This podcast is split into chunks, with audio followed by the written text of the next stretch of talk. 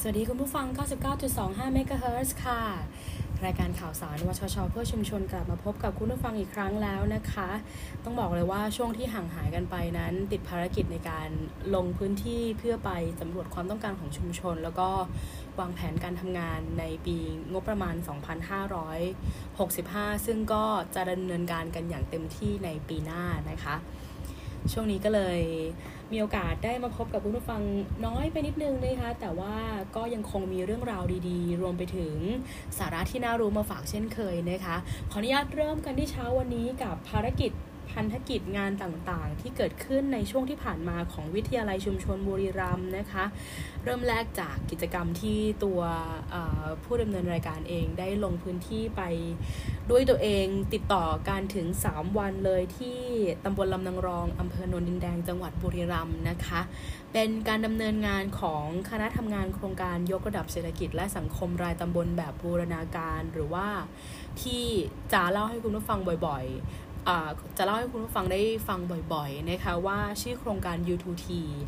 นะคะเราก็ดำเนินงานในตำบลลำนางรองนะคะตำบลตาเป็กแล้วก็ตำบลห้วยสำราญนะคะเข้าสู่ช่วงโค้งสุดท้ายของการทำงานแล้วจริง ๆ เพราะว่าจำเป็นที่จะต้องปิดปีเขาเรียกว่าปิดโครงการเคลียร์พวกยอดค่าใช้จ่ายต่างๆ ในโครงการทั้งหมดให้เสร็จภายในสิ้นปีนี้แล้วนะคะก็ อย่างของลำนางรองเองเนี่ยก็ถือได้ว่าเป็นกิจกรรมสุดท้ายแล้ว เขาได้มีการจัดกิจกรรมอบรมการพัฒนาศักยภาพผู้ปลูกสาวรสนะคะเพราะว่าอย่างที่ทราบกันดีที่ลำนางรองที่อำเภอโนนดินแดงเนี่ยนะคะพืชเศรษฐกิจหลักอีกหนึ่งอย่างเลยนะคะ ที่คนในพื้นที่เนี่ยปลูกกันอย่างแพร่หลายมาก ๆ นั่นก็คือการปลูกเสาวรสค่ะ ก็มีการ เชิญท่านผู้ทรงคุณวุฒิเนี่ยนะคะจากสถาบันวิจัยและพัฒนาพื้นที่สูงองค์การมหาชนนะคะซึ่งหลากหลายท่านที่ทำงานในทีมนี้ที่มาอบรมให้ชาวบ้านให้น้องๆนักศึกษาที่มาอบรมเนี่ยก็เคยทำงานให้กับโครงการหลวงโครงการใน เนื่องในพระราชดำริของในหลวงรัชกาลที่ 9 ด้วยนะคะก็มีอาจารย์ที่เชิญมานะคะได้แก่อาจารย์บรรจงปานดีค่ะ อาจารย์พิมุกพันรักษาเดชา ขออภัยค่ะอาจารย์พิมุกพันรักเดชานะคะแล้วก็อาจารย์อัมพลศรีบัณฑิตค่ะ ทั้ง 3 ท่านก็แท็กทีมมามอบความรู้มอบเทคนิควิธีการต่างๆ ที่จะช่วยส่งเสริมยกศักยภาพ การปลูกสาวรสในพื้นที่โนนินแดงให้ ให้มีคุณภาพมีประสิทธิภาพ แล้วก็ได้ผลผลิตที่ที่เป็นที่ต้องการของตลาดมากยิ่งขึ้นทำอย่างไรเราถึงจะสามารถยกระดับคุณภาพผลผลิตของเราให้มีราคาที่อยู่ในอยู่ในเกณฑ์ที่เราไม่ขาดทุนไม่เข้าเนื้อว่าอย่างนั้นเถอะนะคะ ทีนี้จากที่ฟังการอบรมตลอดช่วงสามวันที่ผ่านมาเนี่ยท่านผู้ท่านผู้เชี่ยวชาญที่มาร่วมอบรมท่านก็วิเคราะห์นะคะ ผลผลิตสาวรสของอำเภอนนินแดงตำบลลำนางรองเนี่ยนะคะก็เป็นผลผลิตสาวรสที่เรามองเราเองเราอาจจะมองว่าเราเป็นที่ต้องการของตลาดเนาะแต่ว่าพอในมุมมองของผู้เชี่ยวชาญเนี่ยนะคะก็มองว่ายังคงขาดในเรื่องของการบำรุงรักษาพื้นดินบำรุงรักษาธาตุในดินให้มีความสมบูรณ์เพียงพอ สมผลผลปรากฏว่าผลผลิตที่ออกมาเนี่ยก็จะมีรสชาติเปรี้ยวจัดเกินไปอะนะคะเมื่อเมื่อเราทานเองเราอาจจะอาจจะชินกับรสชาตินี้ แต่พอนำน้ำเสาวรสจากผลผลิตที่ปึกปลูกในพื้นที่เนี่ยไปตรวจในเครื่องวัดค่าความความหวานเนี่ยก็จะพบว่ามีความเปรี้ยวจัดมากกว่าผลผลิต สาวรสของจังหวัดเชียงใหม่ ซึ่งเป็นพื้นที่ปลูกของท่านผู้ทรงคุณวุฒิทั้ง 3 ท่านน่ยนะคะก็ได้มีการให้ความรู้ให้คำปรึกษาในการพัฒนาปรับปรุงดิน ในการตัดแต่งยอดในการต่อดัดแปลงสายพันธุ์ให้มีคุณภาพมากยิ่งขึ้นนะคะรวมไปถึงได้ลงพื้นที่ตรวจดิน แล้วก็ตรวจเยี่ยมแปลงปลูกสาวรสจริง ๆ ของเกษตรกรด้วยที่สำคัญไฮไลท์นะคะเมื่อวานนี้ มีการสอนทำน้ำเสาวรสด้วย ซึ่งเกษตรกรในพื้นที่เนี่ยจริงๆเนี่ยมีการทำน้ำเสาวรสจำหน่ายกันอยู่แล้ว แต่ว่าสูตรที่นำมาสอนเมื่อวานนี้นะคะเป็นสูตรที่ไม่ได้ปั่นจนเมล็ดแตกละเอียด แล้วก็เป็นสูตรที่สามารถแยกเมล็ดสาวรส ออกจากเนื้อเยื่อได้ได้ได้ค่อนข้างมากอะค่ะประมาณ 80-90%เลยนะคะเพราะว่าสูตรปกติที่เราทานกันเนี่ยเขาจะมีการปั่นเมล็ดรวมลงไปเลยใช่ไหมมันเข้มข้นก็จริง แต่ว่ามันก็จะมีรู้สึกมีอะไรหยาบๆสักๆ คอเวลากืนนิดนึง แต่ว่าสูตรนี้ถ้าใครสนใจนะคะ สามารถคลิกเข้าไปชมเคล็ดลับได้ในเพจของวิทยาลัยชุมชนบุรีรัมย์เลยนะคะได้ตัดต่อคลิปแล้วก็โพสต์ไว้ให้เป็นที่เรียบร้อยแล้วนะคะสำหรับสูตรการทำน้ำสาวรส เขาบอกว่าเป็นสูตรเนื้อเยอะละกันน้ำสาวรสเนี่ยเนื้อเยื่อที่ที่ทำจากสูตรนี้เนี่ยนะคะ จะมีเนื้อของสาวรสผสมอยู่ในน้ำเป็นปริมาณมาก แล้วก็มเมล็ดไม่แตกไม่ละเอียดอย่างที่บอกนะคะ น้ำนี่ใสแจ้วเลยแต่ว่าเข้มข้นด้วยเนื้อสาวรสที่ที่ปะปนอยู่ในน้ำนะคะ แล้วก็ได้ไดรสชาติที่กลมกล่อมด้วย มีเทคนิคนะคะ ในการทำให้ได้สับปะรดที่มีรสชาติที่กลมกล่อมนะคะ เป็นอีกหนึ่งแนวทางเป็นอีกหนึ่งไอเดียที่นำมาฝากกันเนาะสำหรับการทำน้ำสับปะรดสูตร จากสถาบันวิจัยและพัฒนาพื้นที่สูงละกันว่าอย่างนั้นเถอะนะคะ รวมไปถึงกิจกรรมอื่นๆ ที่จัดขึ้นใน UTT โครงการอื่นๆ พื้นที่อื่นๆนะคะอย่างที่ตำบลห้วยสำราญนะคะก็ได้มีการจัดตั้งจัดให้มีการอบรมในเรื่องของกระบวนการจัดตั้งวิสาหกิจชุมชนนะคะก็ได้ยกระดับ กลุ่มอาชีพการทอผ้า กลุ่มอาชีพการมัดลายผ้า การย้อมผ้า พื้นเมืองของตำบลห้วยสำราญนะคะ ก็มีหลากหลายลายเลยที่มีการนำมาพัฒนาให้เป็นลายที่เป็นอัตลักษณ์ของท้องถิ่นนะคะ ล่าสุดก็แววว่ากำลังอยู่ในช่วงการจดทะเบียนจัดตั้งเป็นวิสาหกิจชุมชนนะคะ ก็เรียกได้ว่าเป็นอีกหนึ่งผลงานที่ ทีมทำงานของห้วยสำราญได้ฝากไว้ให้กับชุมชนนะคะก็หวังเป็นอย่างยิ่งว่าคงจะได้ต่อยอดในเรื่องของการประกอบอาชีพการสร้างรายได้ให้กับชุมชนในอนาคตต่อไป พอเราสามารถรวมกลุ่มกันได้ เราสามารถจัดตั้งกันเป็นกลุ่มเป็นก้อนได้นะคะเวลาที่เราไปต่อรอง ไปอขอความช่วยเหลือจากหน่วยงาน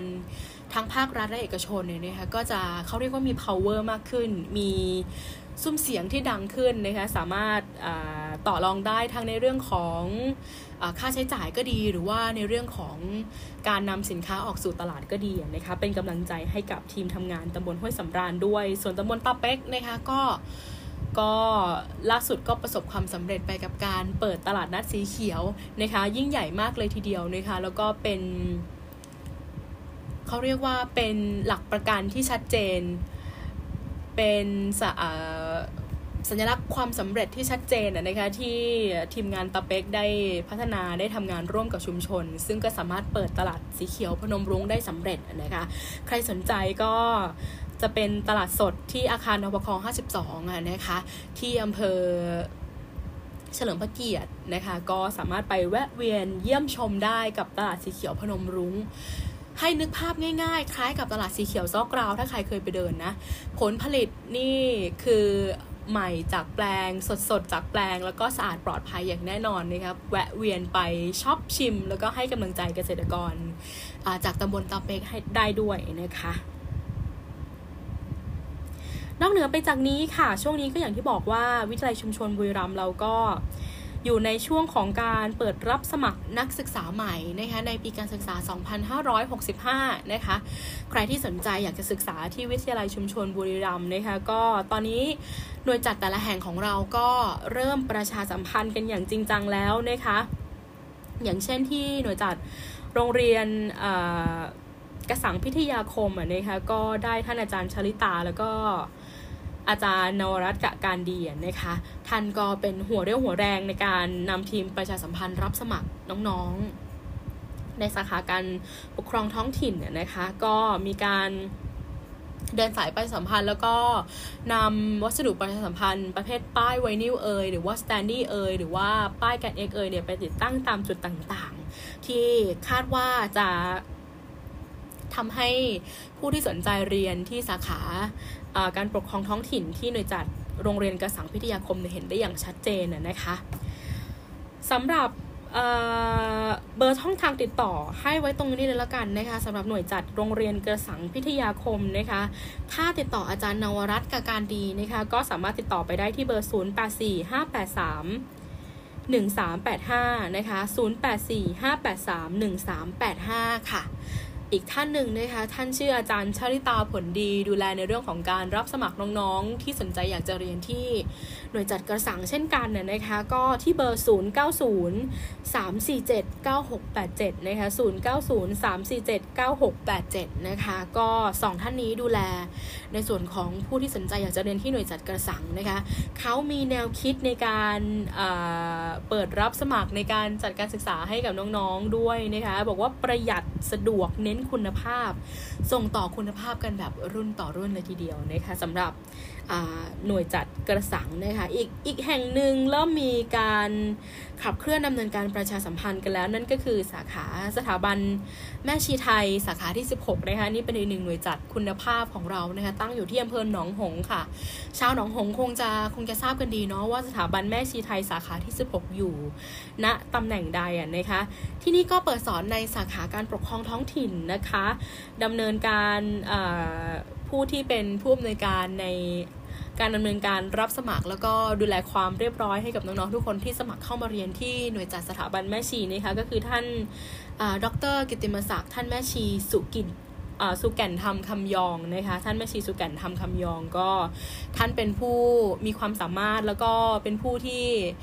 มีใจใจอบอ้อมอารีมาก ๆเลยนะคะดูแลน้องๆ แต่ละท่านที่เข้ามาเรียนในหน่วยจัดเนี่ยเป็นอย่างดีเลยทีเดียวนะคะท่านเป็น ผู้ที่มีความรู้ความสามารถมาก ๆ เลย ขอชื่นชมไว้นะตรงนี้นะคะ แล้วก็ มีแต่ความเมตตาให้กับผู้ที่มาเป็นครอบครัวหน่วยจัดการศึกษาสถาบันแม่ชีไทยนะ ใครสนใจนะคะ ฝากเบอร์ไว้ค่ะ เป็นเบอร์โดยตรงของท่านแม่ชีเลยนะคะเบอร์ท่านแม่ชีสุกธรรมคำยองนะคะ 099 ค่ะ 105 1525 ค่ะ 099 105 1525 ค่ะสำหรับสถาบันแม่ชีไทยนะคะ ซึ่งเป็นอีกหนึ่งหน่วยจัดคุณภาพอย่างที่บอกไปแล้วเนาะ อีกหนึ่งกิจกรรมที่อันนี้ไม่พูดถึงไม่ได้เลยนะคะ วิทยาลัยชุมชนบุรีรัมย์ค่ะนำโดยผู้บริหารของเราก็คือท่านผู้ช่วยศาสตราจารย์ วุฒินันรามฤทธิ์นะคะ ท่านก็ได้เดินทางไปร่วมเป็นส่วนหนึ่งส่วนหนึ่งของโครงการพัฒนาศักยภาพแรงงานพัฒนาโอกาสในการสร้างงานสร้างอาชีพให้กับชาวจังหวัดบุรีรัมย์นะคะ โครงการนี้ชื่อเต็มๆนะคะ คือโครงการพัฒนาศักยภาพแรงงาน เพื่อฟื้นฟูเศรษฐกิจจังหวัดบุรีรัมย์แล้วก็ภายในงานเนี่ยนะคะก็จะมีการจัดพิธีลงนามบันทึกข้อตกลงว่าด้วยการประสานความร่วมมือ การพัฒนาคนกำลังคนจังหวัดบุรีรัมย์งานนะคะจัดขึ้นที่เอ่อต้องขออภัยงานก็จัดเสร็จไปเป็นที่เรียบร้อยแล้วตั้งแต่สัปดาห์ที่ผ่านมานะคะ มีการโชว์แอนแชร์ วัฒนธรรมชวนแชร์ กลุ่มอาชีพมากมายภายในงานเลยนะคะแล้วก็ผู้ทรงคุณวุฒิจากหลายองค์กรที่มาร่วมลงนามความร่วมมือด้วยกัน ในการพัฒนาศักยภาพกำลังคนจังหวัดบุรีรัมย์เพื่อส่งเสริมการสร้างงานสร้างอาชีพนะคะยกตัวอย่างให้ฟังนะคะก็หนึ่งแหละมีวิทยาลัยชุมชนบุรีรัมย์แน่นอนนะคะมีสมาพันธ์ SME ไทยจังหวัดบุรีรัมย์ด้วยนะคะมีพอชอค่ะพัฒนาชุมชนนะคะมีสำนักงานอุตสาหกรรม จังหวัดบุรีรัมย์นะคะแล้วก็มีประกันสังคมด้วยนะคะ แล้วก็รวมไปถึงสาธารณสุขจังหวัด หลาย ๆ หน่วยงานบิ๊ก ๆ ของจังหวัดบุรีรัมย์มารวมตัวกันอยู่ที่นี่เลยนะคะ เพื่อที่จะผนึกกำลังในการสร้างกำลังคนจังหวัดบุรีรัมย์ให้ ให้ตอบโจทย์ตลาดแรงงาน แล้วก็ส่งเสริมเศรษฐกิจให้กลับมาสดใสอีกครั้งหนึ่งนะคะสำหรับงานที่จบไปเป็นที่เรียบร้อยแล้ว ถ้าเกิดว่ามีผลผลิตจากการลงนามความร่วมมือนี้อย่างไรออกมาจะนำมาอัปเดตให้ฟังอย่างแน่นอนนะคะ อีกสักหนึ่งข่าวก่อนละกันค่ะ ก็พูดถึงโครงการจัดประสบการณ์การเรียนการสอนแบบจิตปัญญา โครงการนี้ผู้รับผิดชอบหลักนะคะ ก็คือท่านอาจารย์จารุภาแซ่ห่อผู้ช่วยของท่านก็คือท่านอาจารย์สักกุณีธีรัตธรรมรงรักค่ะเมื่อสัปดาห์ที่ผ่านมาได้มีการจัดประชุมหารือร่วมกับเครือข่ายศูนย์พัฒนาเด็กเล็กจากสังกัดหน่วยงานท้องถิ่น 8 แห่งเลยนะคะ ไม่ว่าจะเป็นสังกัดเทศบาลตำบลดอนมนต์ อบตท่าม่วงนะคะเทศบาลตำบลโคกเหล็ก เทศบาลตำบลลำปลายมาศอบตสนามชัยนะคะอบตร่อนทองอบตกาลันทา แล้วก็เทศบาลตำบลปราสาทนะคะ tag team กันมาวางแผนการทำงานตลอดปีงบประมาณ 2,565 ค่ะว่าเอปีหน้าเราอยากจะจัดกิจกรรมในแง่ไหน จัดกิจกรรมแบบใดที่ส่งเสริมความรู้ความสามารถของน้องๆ ระดับปฐมวัยได้บ้างนะคะ แววว่าแววว่าหนึ่งเลยคือการเดินทางไปดูงาน ไปดูงานในเรื่องของการจัดการเรียนการสอนแบบจิตปัญญา ที่โรงเรียนเทศบาลกระสังซึ่งโรงเรียนนี้เนี่ยนะคะ มีท่านผู้เชี่ยวชาญค่ะ ท่านดรปียนันแซ่จิวค่ะ ท่านศึกษาโดยตรงเลยเกี่ยวกับการเรียนการสอนแบบจิตปัญญา แล้วก็นำมาใช้จริงกับน้องๆหนูๆระดับอนุบาลหนึ่งถึงอนุบาลสามที่โรงเรียนเทศบาลกระสังนะคะประสบความสำเร็จพาโรงเรียนแห่งนี้เดินสายรับรางวัลมาหลากหลายรางวัลหลากหลายเวทีแล้วนะคะแล้วก็ถ้าใครเคยมีโอกาสได้เข้าไปชมบรรยากาศภายในโรงเรียนก็อบอุ่นมากๆ น้องๆทุกคนเนี่ย เติบโตมาอย่างมีคุณภาพนะคะภายใต้การสอนในหลักแนวคิดของจิตปัญญานี่แหละ เขาบอกว่าเป็นการสอนให้เด็กๆเนี่ยนะคะเป็นผู้มีกาลเทศะเป็นผู้มีมารยาทเป็นคนดีในสังคม นั่นเองนะใครสนใจแนวคิดเกี่ยวกับเรื่องนี้นะคะก็ติดตามข่าวสารได้ทางช่องทางแฟนเพจวิทยาลัยชุมชนบุรีรัมย์ได้เลยนะคะเราจะนำภาพกิจกรรมมาอัปเดตให้ฟังเรื่อยๆนะคะ ที่สำคัญในวันงานนั้นนะคะก็ได้รับเกียรติจากท่านอาจารย์ซึ่งเป็นผู้เชี่ยวชาญเรื่องการศึกษาของไทยแล้วก็ฟินแลนด์ มาแชร์ประสบการณ์เกี่ยวกับการจัดการเรียนการสอนในประเทศฟินแลนด์ด้วยอย่างที่หลาย ๆ ท่านคงได้เคยติดตามข่าวสารเกี่ยวกับการศึกษามาบ้างจะทราบดีเลยว่าประเทศฟินแลนด์นั้นหนูอยู่ในอันดับต้น ๆ ของประเทศที่ประสบความสำเร็จในด้านของการจัดการศึกษามากๆนะคะโดยเฉพาะการจัดการศึกษาสำหรับเด็กปฐมวัยเนาะก็ได้รับเกียรติจากท่านอาจารย์สุธนันนีเอเมล่าค่ะ ท่านเป็นผู้เชี่ยวชาญด้านการศึกษาไทยฟินแลนด์มาแชร์ความรู้ให้ให้กับผู้เข้าร่วมประชุมในวันนั้นน่ะนะคะเป็นเรื่องราวที่ดีมากๆเลยเพราะว่าบางทีเราสอนในประเทศไทยแล้วก็อาจจะมองภาพไม่ออกเนาะว่าว่าเออต่างประเทศเขาทากันยังไงเขาทำแบบไหนถึงได้เป็นประเทศที่ประสบความสำเร็จในแง่ของการจัดการศึกษา ซึ่งเป็นเรื่องที่สำคัญมากๆสำหรับการวางรากฐานการดำเนินชีวิตให้กับเด็กๆนะคะวิทยาลัยชุมชนเมรัมก็ได้ได้ ได้ช่วยเปิดโลกให้กับอาจารย์ศูนย์พัฒนาเด็กเล็กหลาย ๆ ท่านนะคะที่ต้องการจะหาความรู้เพิ่มเติมในส่วนนี้นะคะ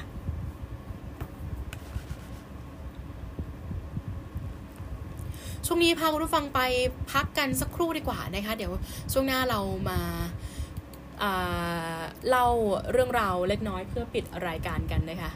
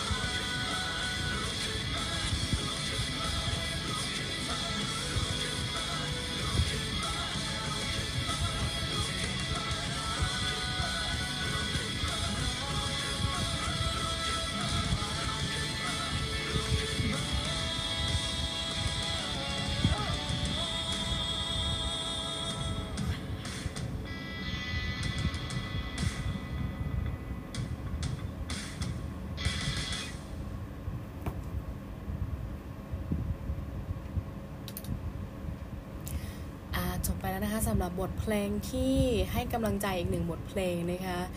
วันที่ฉันจะตื่นนะคะจาก Lomosonic ค่ะ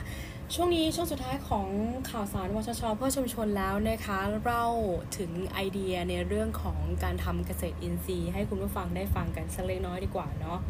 หลายท่านมองว่าเอ๊ะเกษตรกรไทยจะก้าวไปสู่การทำเกษตรอินทรีย์ได้จริง ๆ หรือเปล่าวันนี้เลยนำ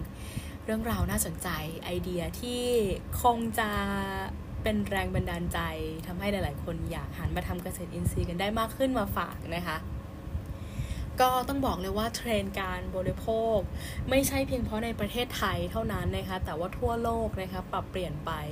เข้าสู่โหมดของเทรนผู้บริโภครักสุขภาพค่ะ ใครๆก็เป็นห่วงอยากที่จะดูแลสุขภาพตัวเองมากขึ้น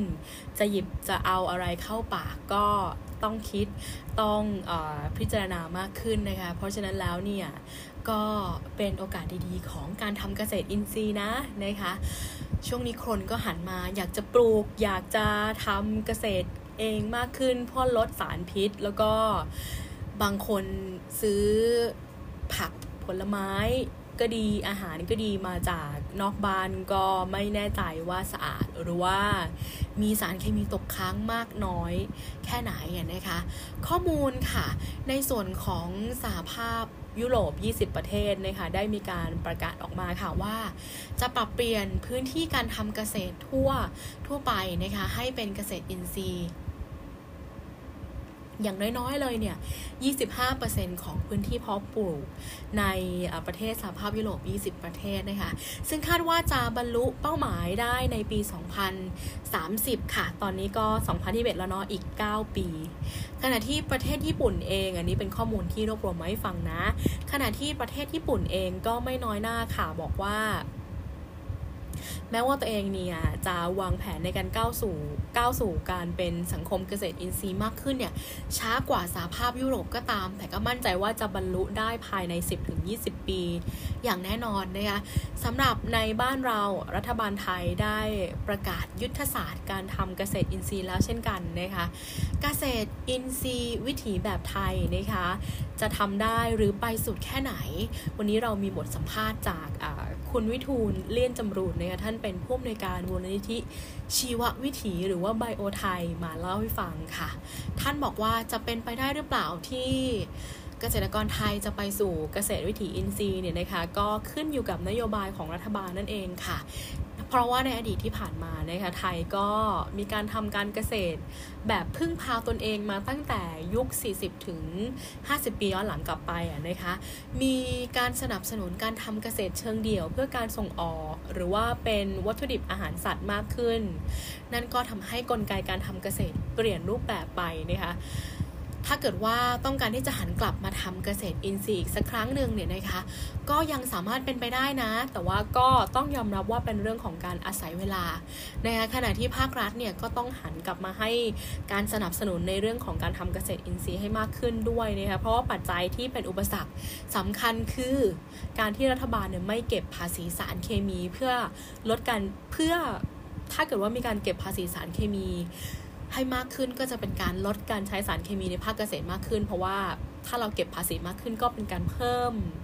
ต้นทุนในการทำการเกษตรนะคะเกษตรกรก็จะลดการใช้ใช้สารเคมีไปโดยปริยาย อีกปัจจัยที่สำคัญค่ะ ผู้อำนวยการมูลนิธิชีววิถีท่านก็บอกว่าขึ้นอยู่กับผู้บริโภคด้วยนะคะหากมีผู้บริโภคมากขึ้น ราคาสินค้าเกษตรก็จะถูกลงค่ะ ปัจจุบันนี้คนเข้าถึงสินค้าเกษตรอินทรีย์น้อยยังอยู่ในวงเขาเรียกว่าอะไรวงที่ไม่ได้กว้างขวางเท่าที่ควร เพราะว่าเกษตรอินทรีย์ถูกมองว่าเป็นสินค้าราคาแพงค่ะ แต่ว่าถ้าจะสนับสนุนให้มีการบริโภคกันมากขึ้นเนี่ยแน่นอนว่าอุปสงค์มากขึ้น อุปทาน ก็มากขึ้นตามไปด้วย เพราะฉะนั้นแล้วเนี่ย ราคาของ อุปทานก็จะลดต่ำลงนะคะก็เป็นการสร้างแรงจูงใจให้ทั้งผู้ปลูกแล้วก็ผู้บริโภคนะคะแม้กระทั่งการผลิตอาหารเพื่อผู้ป่วยตามโรงพยาบาลเนี่ยหากมีการรณรงค์อย่างแท้จริงเนี่ยอนาคตเกษตรอินทรีย์สดใสแน่นอน เพราะว่า สอดคล้องกับผู้บริโภคโดยตรงค่ะเกษตรอินทรีย์สะอาดปลอดภัย ผู้บริโภคที่เป็นผู้ป่วยก็สามารถรับประทานได้อย่างปลอดภัยนะคะกลไกสุดท้ายที่สำคัญในการไปถึงฝันการเป็นเกษตรอินทรีย์ คือตัวเกษตรกรเองนั่นแหละค่ะ ที่ต้องปรับเปลี่ยนวิธีคิดนะคะว่าจะหันมาทำเกษตรอินทรีย์ได้อย่างไร ถ้าท่านยังติดอยู่กับวงจรการใช้สารเคมี ในปริมาณที่มากเกินความจำเป็นเนี่ยนะคะก็ก็อาจจะไปไม่ถึงฝันการเป็นเกษตรอินทรีย์แน่นอน แล้วก็คงจะเป็นเป็นเรื่องยากที่จะลดต้นทุนในการผลิตลงได้นะคะเกษตรกรปัจจุบันนะคะก็เน้นที่จะใช้สารเคมีในปริมาณมากเพื่อให้ได้ผลผลิตมากสำหรับเพียงพอในการส่งเข้าโรงงาน ซึ่งถ้าจะเป็นเกษตรอินทรีย์ในเรื่องนี้คงจะ คงจะต้องลดบทบาทลงแล้วนะคะเพราะว่า แม้จะผลิตมากค่ะ แต่อัตราผลตอบแทนเนี่ยก็ยังต่ำนะคะจะส่งผลต่อคุณภาพชีวิตของเกษตรกรเองด้วยนะคะสำหรับเรื่องของสำหรับเรื่องของการใช้สารเคมี แล้วก็แน่นอนว่าคุณภาพดินสิ่งแวดล้อมโดยรอบแปลงทำการเกษตรของเรา ที่เราให้ฟังไปตั้งแต่เมื่อต้นรายการไงคะที่พื้นที่ปลูกแปลงเพาะปลูกของเกษตรกรในตำบลลำนางรองนะคะ ใช้สารเคมีกันมากเกินไป แล้วก็ค่อนข้างที่จะขาดการบำรุงอย่างจริงจังนะคะทำให้ดินเนี่ย ตรวจคุณภาพสารเคมีตรวจค่า NPK ออกมาแล้ว โอ้โห ต่ำเรียกได้ว่าต่ำมากๆนะคะ ก็ถือได้ว่า เป็นการปลูกกันไปแบบประคับประคองนะคะ ได้ผลผลิตก็ไม่เต็มเม็ดเต็มหน่วย รายได้ที่ได้มาก็ไม่ทำให้เรารู้สึกแบบหายเหนื่อยหรือว่าชื่นชื่นใจหรือว่าคุ้มค่าที่จะทำต่อนะคะ เพราะฉะนั้นแล้วเนี่ยทางด้านผู้อำนวยการมูลนิธิชีววิถีนะคะก็ได้ฝากเพิ่มเติมด้วยว่า การมุ่งหน้าสู่เกษตรอินทรีย์ในประเทศไทยนั้นเป็นไปได้ และถ้าเกิดว่ามอง มองในมุมดีๆเนี่ยนะคะก็ไม่ใช่เรื่องที่ยากเลยที่เราจะไปถึงการเป็นเกษตรอินทรีย์นะคะที่สำคัญในต้นทุนก็ไม่ได้สูงอย่างที่คิดเหมือนกันพึ่งพาสารเคมีนะ ถ้าเราเปิดใจยอมรับสารชีวพันธุ์ที่มีประโยชน์ ยอมรับการใช้เขาเรียกว่าวัสดุที่มีในชุมชน แล้วก็นำองค์ความรู้ใหม่ๆในเรื่องของการทำเกษตรอินทรีย์เนี่ยเข้ามาสู่ ชุมชนของตัวเองเข้ามาสู่วิธีการทำงานของตัวเอง แล้วก็มีการปรับให้เหมาะสมกับอาชีพปรับให้ปรับให้เหมาะสมกับพืชผลผลิตทางการเกษตรที่ตัวเองได้ได้ปลูกอยู่นะคะเช่น การปลูกพืชกันชน เพื่อเป็นการป้องกันแมลงที่เป็นศัตรูพืชตัวสำคัญนะคะก็สามารถช่วยได้นะคะลดการใช้สารเคมีประเภทกลุ่มฆ่ามาแมลง ที่สำคัญเกษตรอินทรีย์ไม่ได้มุ่งเน้นแค่เป็นกลุ่มพืชล้มลุกนะคะแม้แต่พืชในระยะยาวอย่างพวกผักเลี้ยงก็ดี ต้นแครสตอนะคะก็ล้วนเป็นพืชที่มีอายุยืนและสามารถใช้ความรู้เรื่องการทำเกษตรอินทรีย์มาปลูกพืชเหล่านี้ได้นะคะ สามารถเก็บกินไปได้อีกหลายช่วยุช่วอายุคนเลย แล้วก็ที่สำคัญนะคะเป็นการส่งต่ออ อาหารดีๆ สุขภาพดีๆ ให้กับคนรุ่นหลังของเราด้วยนะคะนี่ก็เป็นโอกาสดีๆ ที่ไทยจะไปสู่การเป็นเกษตรอินทรีย์ได้อย่างยั่งยืนนะคะที่นำมาฝากกันในวันนี้เอาละค่ะ ขอบพระคุณทุกๆการติดตามรับฟังข่าวสารวชชเพื่อชุมชนเลยนะคะ วันนี้สรวีธรรมศาสตร์วินยู และวิทยาลัยชุมชนบุรีรัมต้องลาคุณผู้ฟังไปแล้วค่ะ ช่วงต่อไปนะคะใครติดตาม ใครรอติดตามรับฟัง เอาเรื่องราวเกี่ยวกับศิลปะวัฒนธรรมเนี่ยนะคะท่านอาจารย์มณิตนมิตรรำนะคะรออยู่ในช่วงต่อไปแล้วนะคะวันนี้ลาไปแล้วสวัสดีค่ะ